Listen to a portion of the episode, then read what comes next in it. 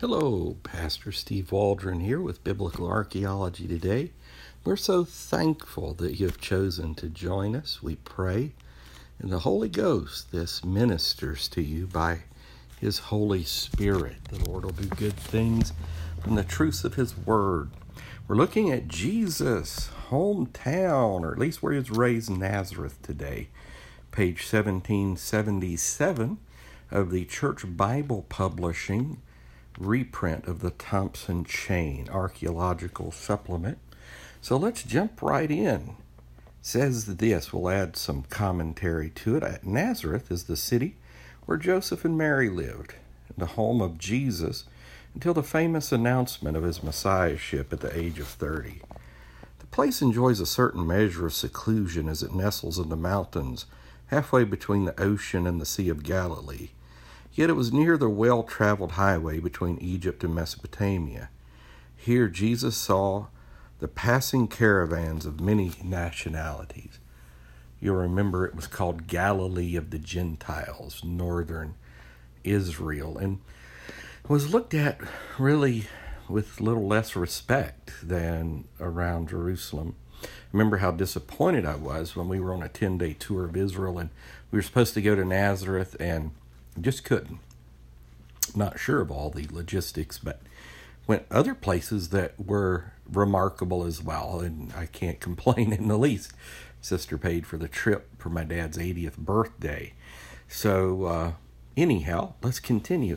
The Church of the Annunciation, which traditionally marks the site of the Virgin Mary's home, is built on the foundation of a church erected by the Crusaders in the 12th century AD. Beneath the nave is a chapel in which is the Latin inscription, Here the Word was made flesh, John 1.14.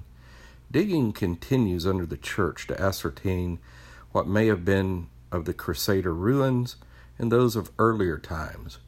Of all the convincing sites, however, in and about Nazareth that is connected with the Holy Family is the Virgin's Well.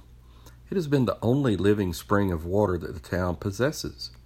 The actual source of this well is a hillside spring almost a mile outside the city, from which a conduit brings the water to this roofed over well, where the women gather early each morning and in the cool of the evening to fill their water pots and bear them away on the heads to their homes. Here, in all probability, came Mary carrying the traditional water jars on her head.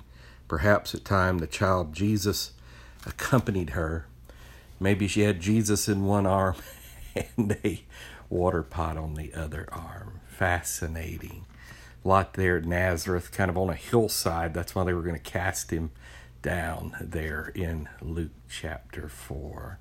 So we'll probably do some more archaeology of Nazareth in a future episode. But we want to say thank you for listening to this brief episode. And join us on New Life of Albany, Georgia at Facebook and YouTube, newlifeofalbany.com like to contribute to the ministry, we just want to get the word to the world.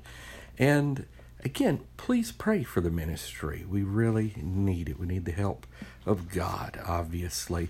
And subscribe and share with your friends.